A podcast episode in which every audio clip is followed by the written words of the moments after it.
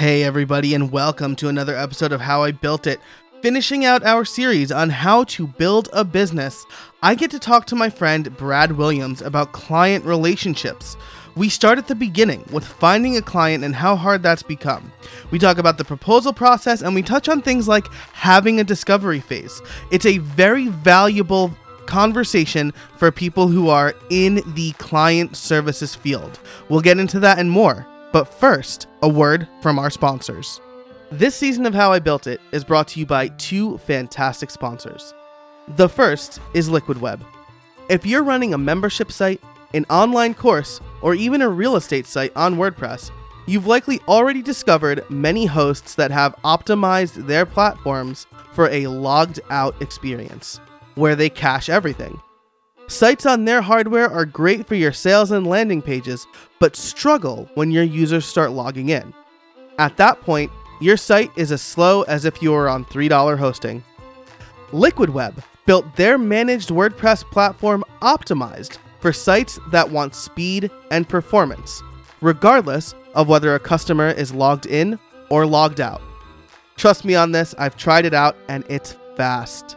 Seriously fast. Now, with their single site plan, Liquid Web is a no brainer for anyone whose site is actually part of their business and not just a site promoting their business. Check out the rest of the features on their platform by visiting them at buildpodcast.net slash liquidweb. That's buildpodcast.net slash liquidweb.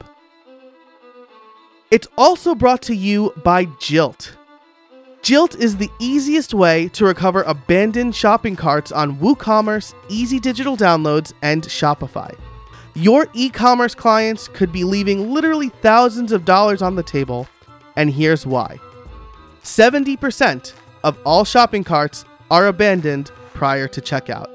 Yes, you heard that right. 70% of shoppers never make it to checkout.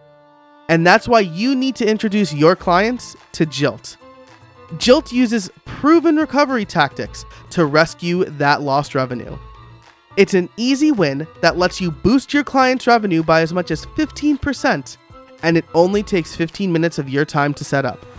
Jilt fully integrates with WooCommerce, EDD, and Shopify, and you can completely customize the recovery emails that Jilt sends to match your client's branding using its powerful drag and drop editor, or by digging into the HTML and CSS.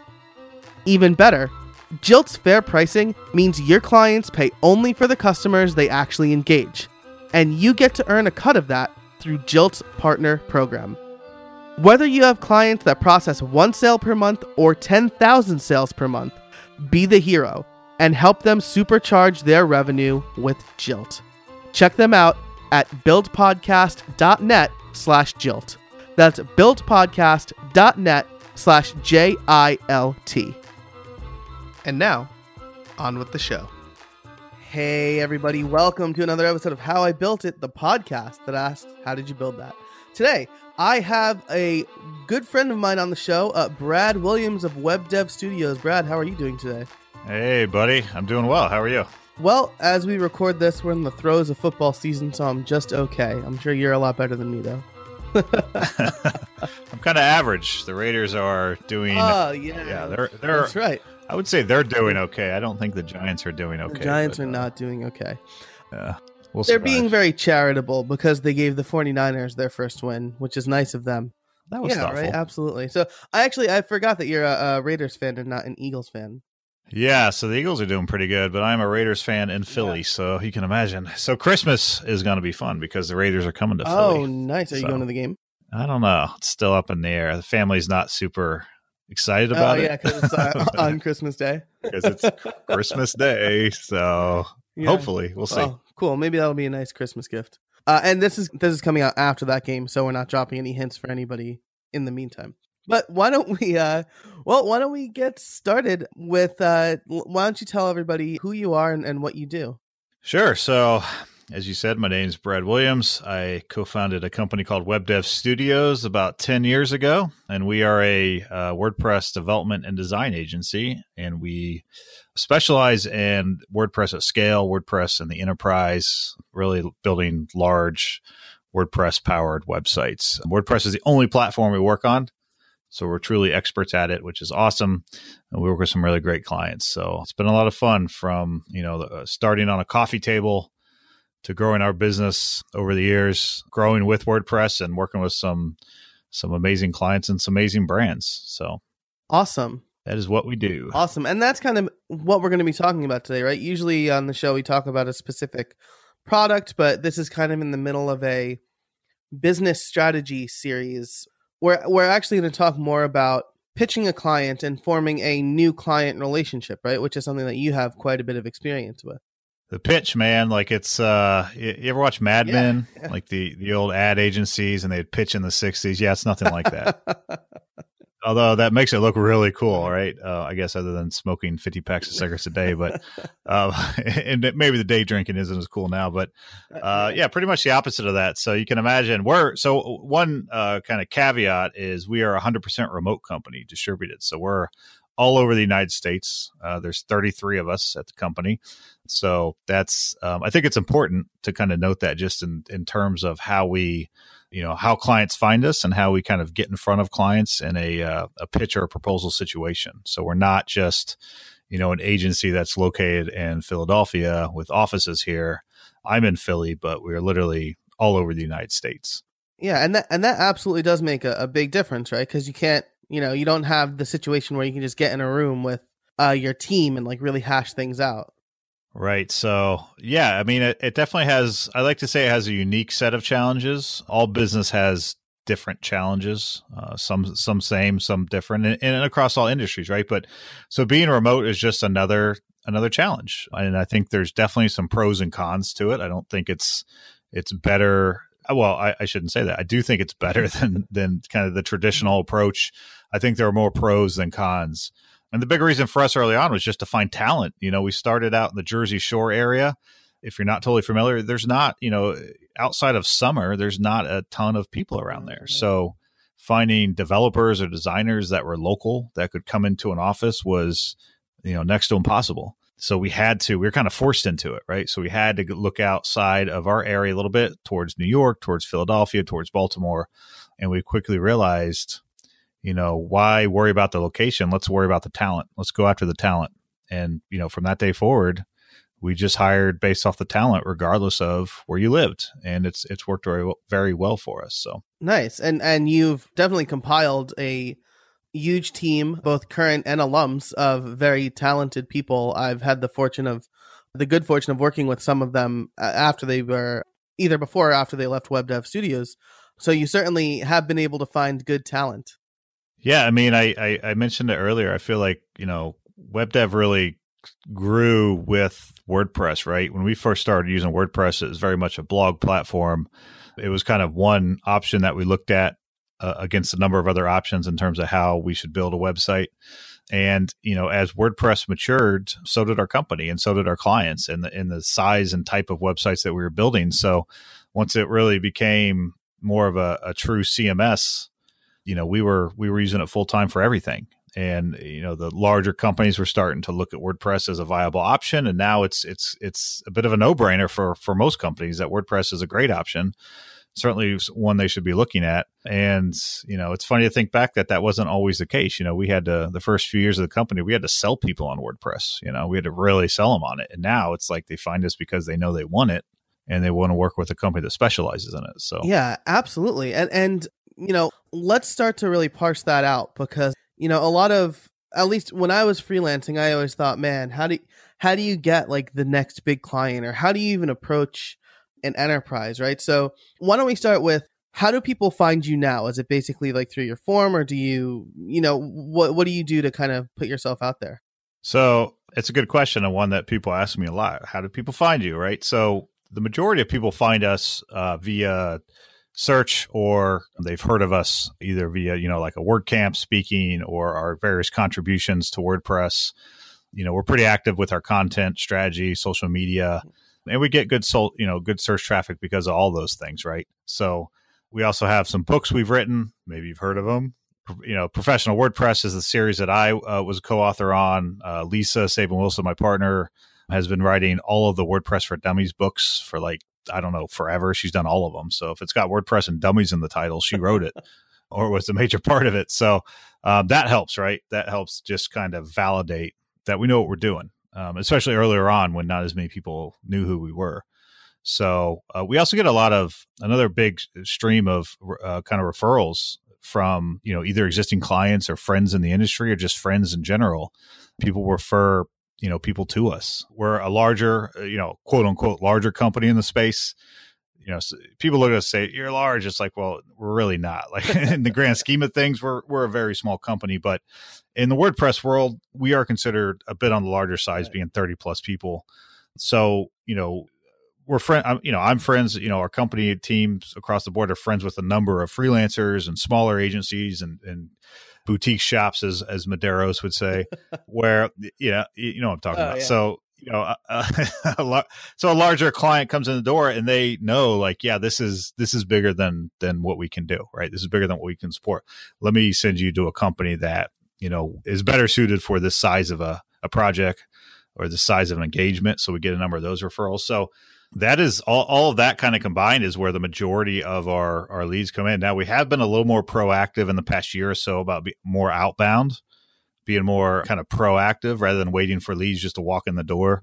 Be a little more proactive in in our marketing strategy and kind of getting out in front of the type of clients we want to be in. That's it's kind of a new area for us. We haven't had to do that as much in the past, but we're trying to be a little more proactive in that front. So that's kind of a newer area that we're starting to dabble in, but yeah, that's that kind of sums up how the, how the clients come in the door. Gotcha. Yeah, and that makes sense. I mean, I feel like the the general sentiment right now in the WordPress space, especially, is there's been a lot of success with. Uh, you know, I I say this all the time: the field of dreams approach. Right? If if I build it, they will come. I think there's been a lot of success in the WordPress space up until recently, and and now I think we're seeing a lot more of, of people kind of having to put together a marketing strategy and be more outbound as, as you yep. say. Would you agree with that? Yeah, absolutely. There's definitely been a shift where you know it's not as yeah. The, I like that. I like that analogy, the field of dreams approach. Yeah, I mean, a couple years ago, we just sit back and the number of leads that would come in the door was ridiculous. Mm-hmm. Like we just couldn't even like spend as much time as we'd even want to on them, or we just had to refer them out because we were too busy responding to others. Like it was it was crazy. And and I think we're a bit naive in assuming, oh, it'll always be like this. And that's not the case, you know. And I think a lot of that comes with the maturity of WordPress. And I think there's a number of factors. And I don't think it's all WordPress. I know it's not all WordPress because I talked to other friends in the tech industry that aren't WordPress at all. And they've seen a downtick, you know, in the past year or so of leads and and kind of new engagements and work coming in the door. So I think it's it's it's wider than WordPress, but obviously we're in the WordPress space, the WordPress bubble, so that's what we talk about, and that's what we're looking at. So yeah, I think it's opened our eyes. You know, people need to be we need to be a little more proactive. We need to try a few different things. It's not always going to be just everybody walking in the door and you know doing these massive projects and you know craziness like that. So and it's also again I, I keep going back to the maturity of the community and WordPress itself, I think it's just inevitable. You know, WordPress has been around for over what uh, 12, 13 years now, mm-hmm. something like yeah. that. It's growing up, and so are all the companies around it, and we're growing up with it. So um, it's just the, kind of the nature of the beast, I think. Yeah, absolutely. That's exactly right. We've talked about on the show. Um, development practices have been maturing over the last few years. You know, we talk about uh, like automated testing and other things like that that have been in other software project spaces before this, but we're finally getting to a place in the WordPress community where that is becoming the normal thing. So when you do have a potential client, right? You have or, or a potential project. What's the first thing you do? You know, it's I, I know bigger companies have RFPs, requests for proposals. Uh, do you go through that process, or, or or you know, what's it look like? Let's say a client, a potential client, fills out a form on your website. What's your next step? Yeah, so RFPs are interesting, mm-hmm. right? Yeah. And I think there's there's like very very distinct two sides of thought around RFPs. one is don't ever touch them; right. they're a waste of time, and the other one is you know respond to every single one of them, and eventually something will happen. You know, we've kind of gone back and forth on that. I, my general rule with RFPs is unless it's like an opportunity we just don't want to miss out on, like unless it's some brand that just really stands out, like, oh, we want to work with them. You know what I mean? We generally will not respond unless we have a bit of a inside track, meaning we know someone within the company Gotcha. or someone that can kind of you know we have a better sense of we might be in the short you know the short running not not to say we're you know trying to cheat the system or get around the rfp process but to say it's more than just an anonymous company responding to you know this document that you blasted out to you know who knows how many different agencies. Right, so absolutely. And, and I mean, filling out an RFP, if you do it right, takes a lot of time, right? And takes a lot Yeah, of time so- yeah. Because i mean rfps are very generally very specific. This is our goals. This is our current situation. These are you know the areas we expect to be accomplished by these dates. This is how you will respond. This is what we expect. Mhm. and you have three days you know Right. like it's it's always or, or the date's already passed. It's Right. like what? So you know it's always it's crazy because you have to if you're going to respond to an rfp you you have to follow it to a t it's the first test right. you know, can they listen to instruction? Can if they ask you for four references, don't give them three. You know, Right. don't give them five, give them Give them four. exactly four. Yeah. It is the first test, right? So you have to follow it to a T, and it is a lengthy process. So you have to know going in an RFP, you're going to spend some time up front. You're going to spend an investment to respond Right. if you if you do it correctly. So generally speaking, we don't respond to RFPs unless it's again an awesome brand that we really want to just you know just have our name in the uh, shot, or you know we have a little bit more insider information and have maybe a connection or a you know someone within the company that we can work a little bit closer with. So now the majority of the leads we get in the door aren't RFPs. They generally have a you know here's kind of a, a spec doc or here's a general overview of what we're looking for. Can you give us a, a quote? What's it going to cost? Right, that's the number one question. What's it going to cost? Right. And those are my favorite articles. I think you might have written some of these too. Like, how much does it cost to build a website? Right. Yeah. Yeah. You, actually, you know, that was popular, I think, because you guys shared that out like one day, and that that got a lot of traffic on it. I was very, so I appreciate that. Oh yeah, for sure. And it's like it's funny because most of those blog posts, I'm always like, oh, okay, I'll skim it. And I always go to the bottom because it always summarizes with, well, it depends. Right, yeah. it depends, right? Like Which is, you know, spoiler alert. That's how mine ends too. spoiler alert. Yeah, it depends. It's just like any if you go to any agency, any web development design shop, and you go to how much is it going to cost? Well, it depends. Like almost they almost will never give you a price. Right. You know, and it's it's and that's because I always equate it like we're building a house. That's like coming to me as a house builder saying how much to build a house. Right. Right. Well, it depends. What kind of house you want? You know, how big of a house? How many rooms do we? Is there garage? You know, like there's just a million questions to understand. You know how much that house is going to build, or how much or going to cost, or how much that website is going to cost. So, so yeah, the lead comes to the door. You know, the first thing we do is we want to hop on a call and really get to. I like to hear the first question I always ask is, "Tell me about your project. Tell me about your goals.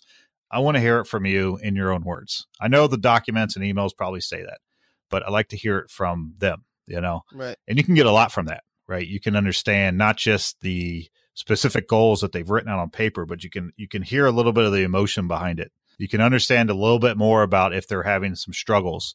If it's you know our website is just a terrible experience and we can't work on it and or everyone's frustrated and they're all coming to me and like you can get that. Or or maybe it's a new initiative and it's it's a new hire at the company and they're just super excited and engaged. Like you can just sit back and listen and, and listen to them explain to you what their goals for the project are, what they're looking to accomplish, and then start digging into some of the specifics. And I've always felt like that's a really good way to kind of kick off those conversations. You know, plus, Yeah. you know, again, going back to being remote, we're generally not sitting across from a cha- table. We're generally on a phone call. Sometimes we do video, sometimes we don't, but we're uh, just like we are right now. We're talking, right? So I also want to get to to know the person a little bit. I want them to get to know me. I want I want it to be a, a friendly and fun conversation you know, joke around a little bit, start to build a rapport. Because at the end of the day, you're both kind of interview, interviewing each other, right? Are they a good fit for you, and are you a good fit for them? Yes, it's great to make money, but you know, do you want to make money at the expense of working with a terrible person Right. that is going to like treat you and your team like you know you're inferior, and I'm paying you and you work for me and you do as I say, and that's that. Like, do you want to, you know? And some people might be like, sure but most of us are probably like no we want to work with good people that you know we want to partner we're, we're not just a client you know relationship here we want to be a partner an extension of the company so i'd like to try to you know look for those things when i'm on that call and try to figure that out early if there's some concerns here or not. Hey, everybody, I want to take a minute to thank our sponsor, Checkout for WooCommerce. Checkout for WooCommerce replaces your WooCommerce checkout page with a beautiful, responsive, and conversion optimized design that works with every theme. If you're not optimizing your checkout page, you could be losing 30% of your customers. Checkout for WooCommerce makes it easy to provide your customers with a fantastic checkout experience. You can try Checkout for WooCommerce free for seven days by going to buildpodcast.net slash CWC. That's buildpodcast.net slash CWC. Use the promo code BUILT for 10% off your purchase. Nice. That's that's fantastic. I love that for I mean a few reasons, right? Because you're not just relying on the words that they sent to you, which are probably more calculated, right? You have their Right. you know, that's the pitch that they practice, but when you ask them in on a phone call or a video call, you know, you're you're getting what's on the top of their mind, right? They're not reading Yep. the script that they wrote. So, Exactly. and and like you said, it is it is a relationship. You're interviewing each other. I think that a lot of people tend to take it a little bit too personally if they don't get a job, you know, if they're not hired by a client. I used to take it personally all the time, but I still do sometimes. it's tough. Like, Uh, yeah, right. I don't think you ever get over that If- completely, If- right? Especially if it's someone you really want to work with. But oh man. but you know, I mean, somewhere along the line it was decided that you guys wouldn't be a good fit, and and I try to think it, it's for the best, even though sometimes it might suck. Yeah, I mean that's how you have to look at it. It is business at the end of the day, you know. And, and there's going to be some that just burn you a little more than others. Mhm. There's going to be some you might breathe a sigh of relief, like you know what, I'm actually kind of glad we get, didn't get that because the more we understood, the the more we realized it's it might not be the best project in the world. So, yeah, I mean you kind of got to you know brush it off, try to learn what you can from it, if anything, so you can you know use that for the next you know uh, discussion or pitch and move forward. I mean, you know, so yeah, it's at the end of the day, it's sales, right? And you know, I wouldn't consider myself like I, I could never be like a door to door salesman. That would be an impossible job for me, right? That just I couldn't sell sell cars. I'm not just I'm not that type of person. Right. But I can. I'm very passionate and excited about the web and websites. So I'm less trying to hard sell people and more trying to understand their goals and speak to how we can help accomplish those goals and the direct result is essentially i'm selling you know the person on web dev studios and our solutions and what we can give to them. And that's kind of how i look at it because i'm just not I, i'm not a salesman. I could never be a salesman right ever. So i just speak to my passions which indirectly help us bring in sales you know? So i, I found a way to make it work you know over the years and and and it seems to work well and i think clients you know and and, and the people we speak with and our partners really really respect that because they you know I, I i i think most of them anyways get that. They understand that passion. They they hear it and they see it.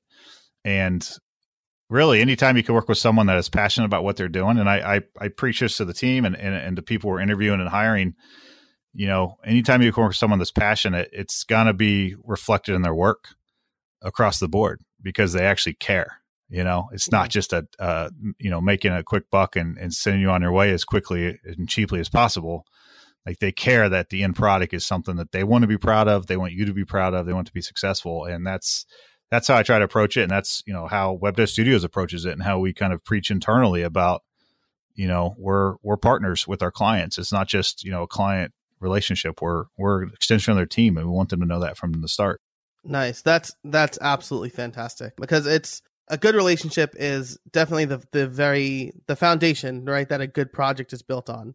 Along with understanding the project, right? So you have that initial call, it's time for you to build out the proposal. Are you doing other research after the call to see exactly what they need and, and what they're about and how you would do it? How deep do you get into implementation during the proposal process? Yeah, and this is a this is a tricky one, right? Because there is a number of different ways to go about this. You could spend a lot of time up front, like really understanding every minute detail of the house you're building, right? Quote unquote house, the website, every little specification up front in the proposal.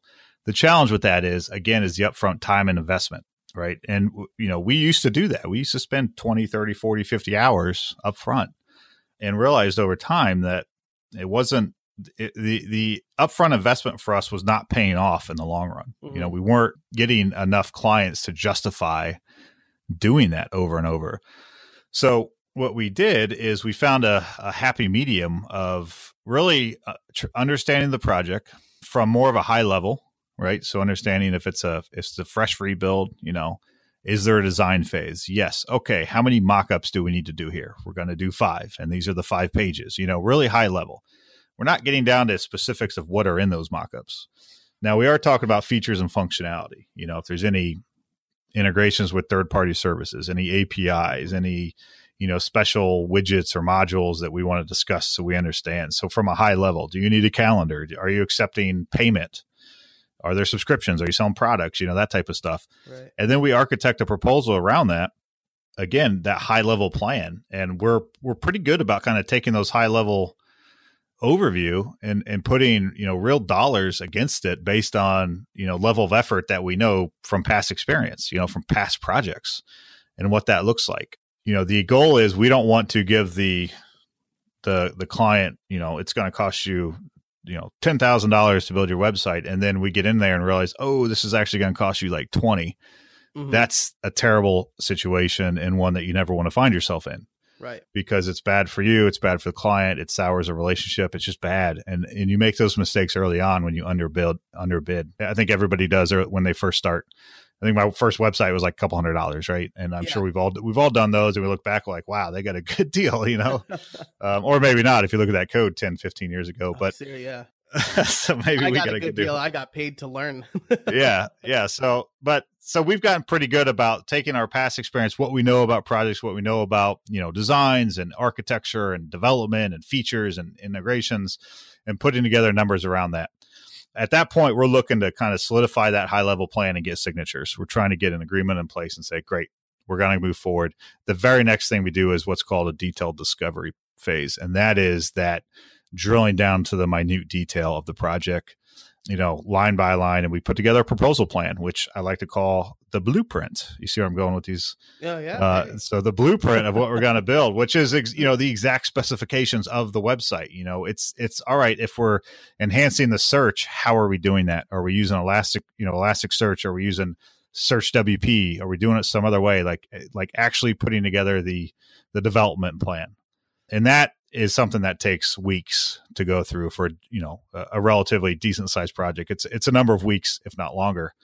And the reason we're able to spend that amount of time is because we've we have a signed agreement. We have you know money to cover that. We have a line item in our proposal that covers that discovery time, so we can sit there with the client over the course of a bunch of phone calls or or screen shares or in person meetings and hash this out. And that approach has worked very well for us. So when we're done with that discovery phase, we have a detailed plan. We go back and forth with the client on revisions and we get that thing as flawless as we can. And then we have them sign off on it. And that is the build plan. We now have our blueprint and we're ready to move forward into development.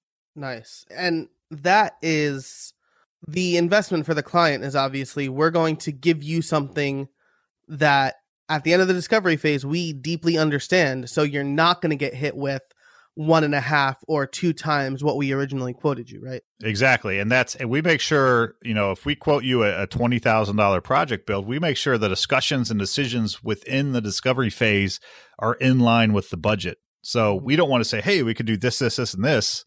And then we include it and realize, oh, yeah, by the way, that's going to cost you an extra five grand. Right. Right. We want to say, hey, there are other options. However, they would probably be beyond the budget we set. Do you want to discuss those knowing that it will be in a you know an increase in cost. We right. we let them make that decision. If they say, "Great, let's go ahead and talk about it," so we know what that cost would look like, and then we'll decide if we want to include that. Okay, so we'll figure it out, put the details around that, and add it as a line item. Hey, if you want this, it's going to cost X. It's over and above what we originally quoted, but we make sure it's part of that conversation. You just we just want to be as transparent as possible. We don't want to surprise you know our clients with an unexpected cost because it just that will always end badly. So just keep it part of the conversation. Keep that total in your mind you know oh we have x amount for mockups. This is all we have. If you need a if you paid for five and you need an extra mockup okay we can do one and here's the cost if you want one more mockup but it's outside of that initial you know estimate. So again that's worked well. So by the time we get done with that discovery phase nine times out of ten we're lined up with the with the uh the initial cost we gave them and away we go Nice. And so now, as you move forward, right? So we've talked about the contact, the initial phone call, the proposal, and then the discovery phase, essentially. Mhm. During the build phase, what happens if because there's a million things that could blow a project's budget, right? Either you misquoted, which it sounds like you do have a safeguard in place for a lot of the times the discovery phase, or maybe the client turn it turns out the client doesn't actually know, despite the discovery phase, what they needed. How do you kind of mitigate that? You know, it's it's like okay, we're approaching we're approaching our budget. We're definitely going to go over how do we properly communicate that to the client without torching the relationship. Yeah, that that never happens, right? Ever. no, never. Nothing Everything's ever. always under budget. I mean, that's how.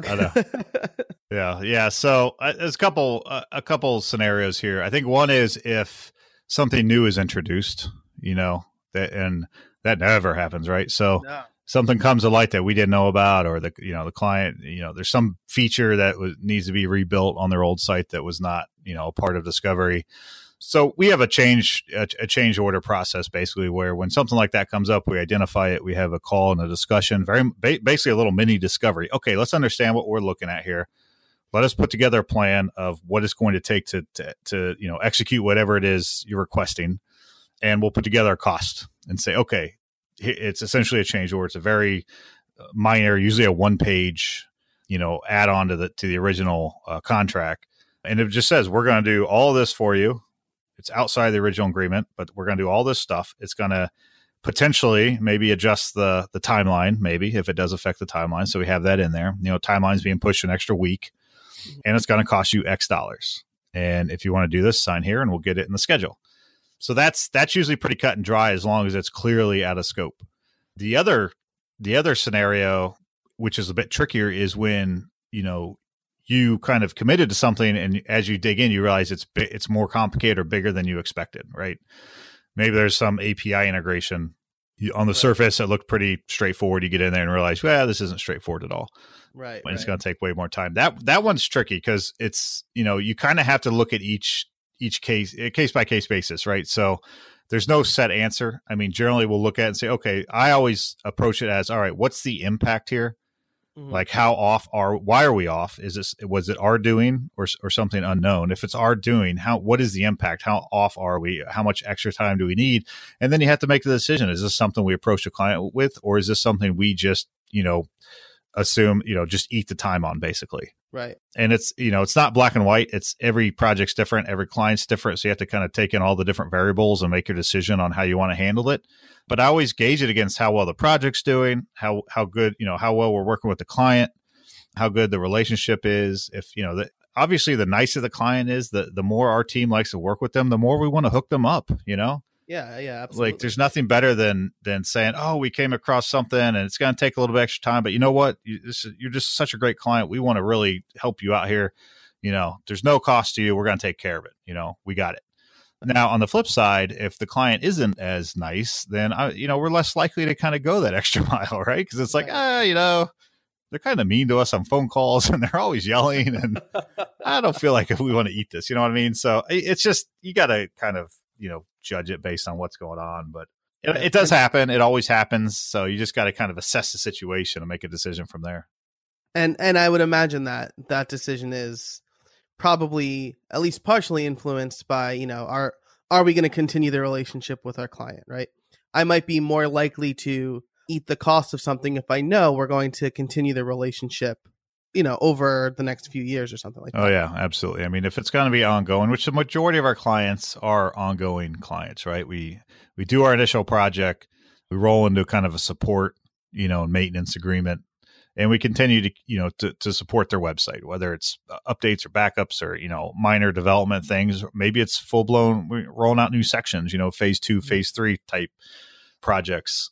But the, yeah, the majority of the stuff, if you if you really kind of set that great relationship with your client, you know, why would they want to go anywhere else? You know, they want to continue to, if they already built that rapport with you and your company, why go find some other company to work with? They're going to stick with you. And that's, that's the most important part is to keep that relationship, you know, as healthy as possible and to keep that client as healthy as possible because, you know, a one off project could turn into, you know, quadruple the amount of, of overall, you know, money from that client over the course of two or three years of them doing support, you know, and some random work here and there. So, it's super important to keep that you know that client retention as, as much as you can Nice, absolutely. And we're we're coming up on time here.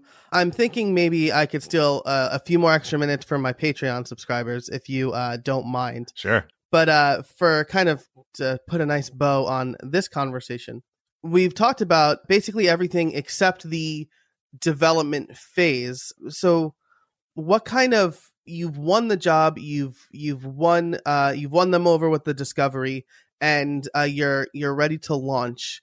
When in that process do you try to hit them with uh, a, a retainer or when do you try to secure a continued relationship right? Because t- I feel like timing is probably very important there right? Yeah for sure. So our initial proposal has information about ongoing support you know mm-hmm. post launch support and maintenance and some options there we bring it up initially with zero intention of getting a commitment at the beginning. And you know, sometimes they want it because they need to get everything in the budget all at once. Great.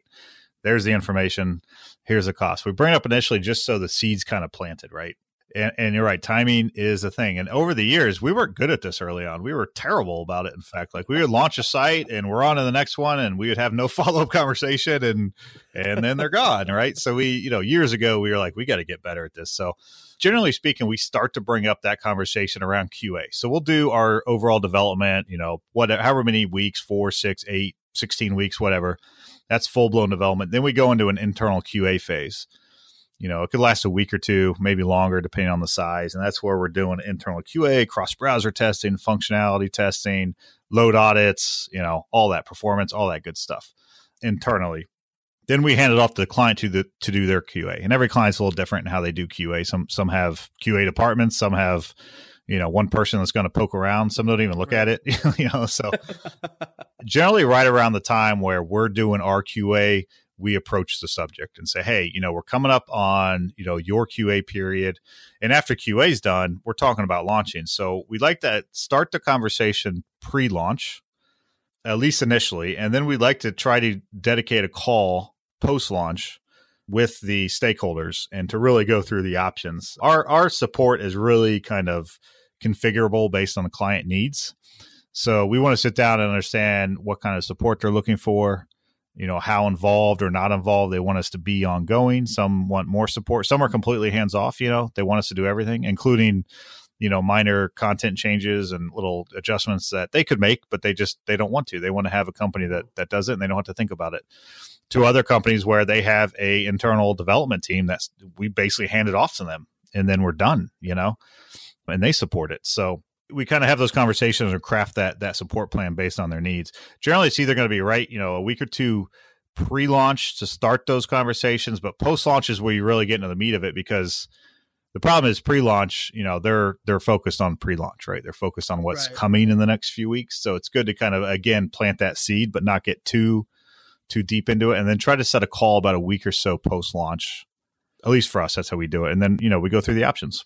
Gotcha and i mean that makes sense too right? Because a week post-launch you're probably coming up on your post-launch the end of your post-launch support contract or whatever and now the client really is starting to think about stuff like that yeah, so. yeah, exactly. It's a good time to do it. The you know about a week after the dust has settled from the launch. Mm-hmm. Usually, if your launch went smoothly, I would hope so. So it, it's a good time. The dust settled a little bit. You know, it's yeah, like you said, you're starting to wind down the post launch stuff and start talking about what that ongoing engagement looks like.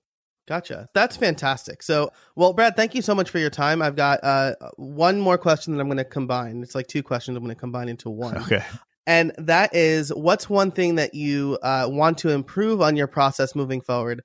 And uh, maybe based on that do you have any trade secrets for us? All right.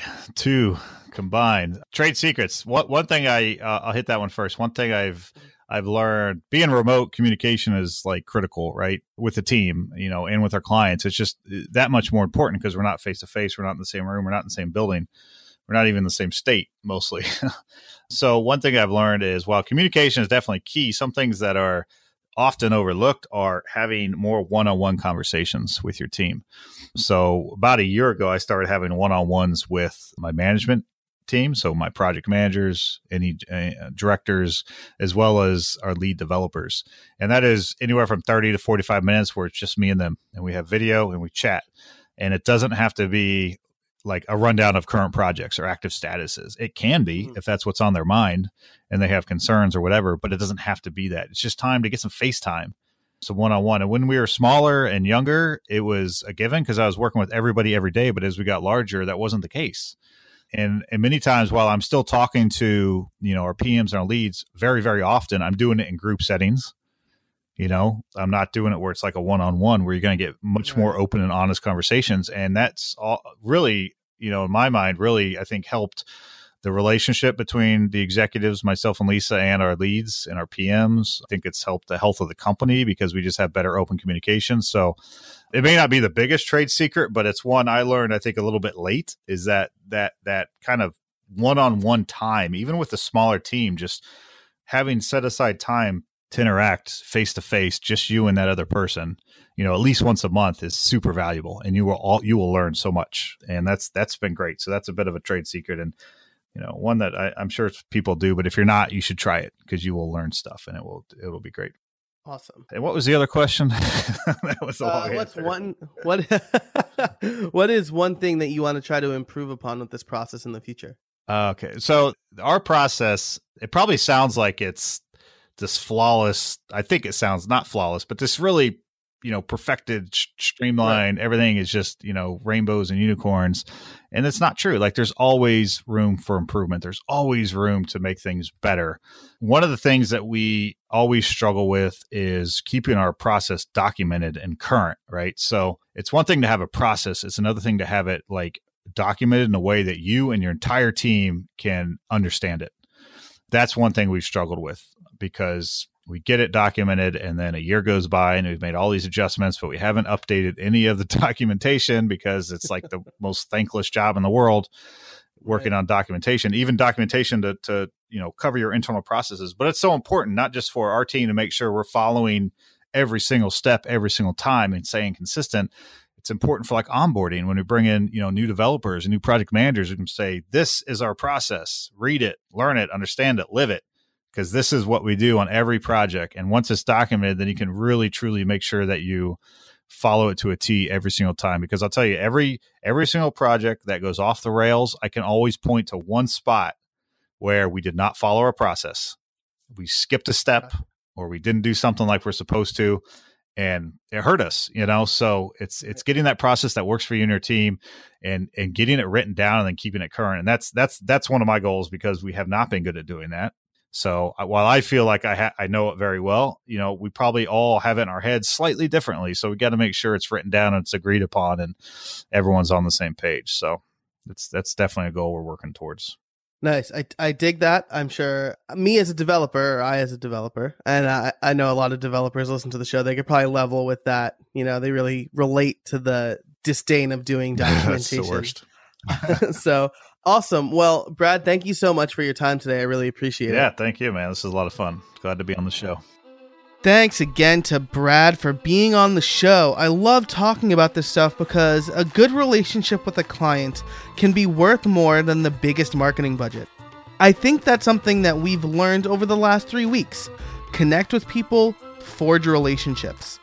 And for those non football fans out there, or those non American football fans out there, the Eagles went on to win the Super Bowl. Brad went to the parade in Philadelphia. I waited patiently for baseball season to start. Thanks so much again to our sponsors. Make sure to check out Liquid Web for managed WordPress hosting. I use them for all of my important sites. They are that good. They're over at buildpodcast.net slash liquid. They'll give you 50% off your first two months just for being a listener. If you want to save your clients or yourself money through recovered cart abandonment, check out Jilt. I worked with their customer service and customer support over the last week, and they have been excellent. Just another reason to go with them. They're over at buildpodcast.net slash jilt. And finally, if you want to put the cherry on top of this e-commerce trifecta, there's checkout for WooCommerce. If Jilt brings the people back who leave, checkout for WooCommerce is the tool that prevents them from leaving in the first place. I use it and I love it. And you can get 10% off using the code BUILD at buildpodcast.net slash CWC. For all of the show notes, head over to howibuilt.it slash 73. If you like the show, head over to Apple Podcasts and leave us a rating and a review. It helps people discover us. And if you want to check out the other part of this conversation with Brad, head over to patreon.com slash how I built it. It's really, really great. That's it for this this season mini series, I guess, on how to build a business. What did you think? Let me know over at Jay Casabona on Twitter. Thanks so much for joining me, and until next time, get out there and build something.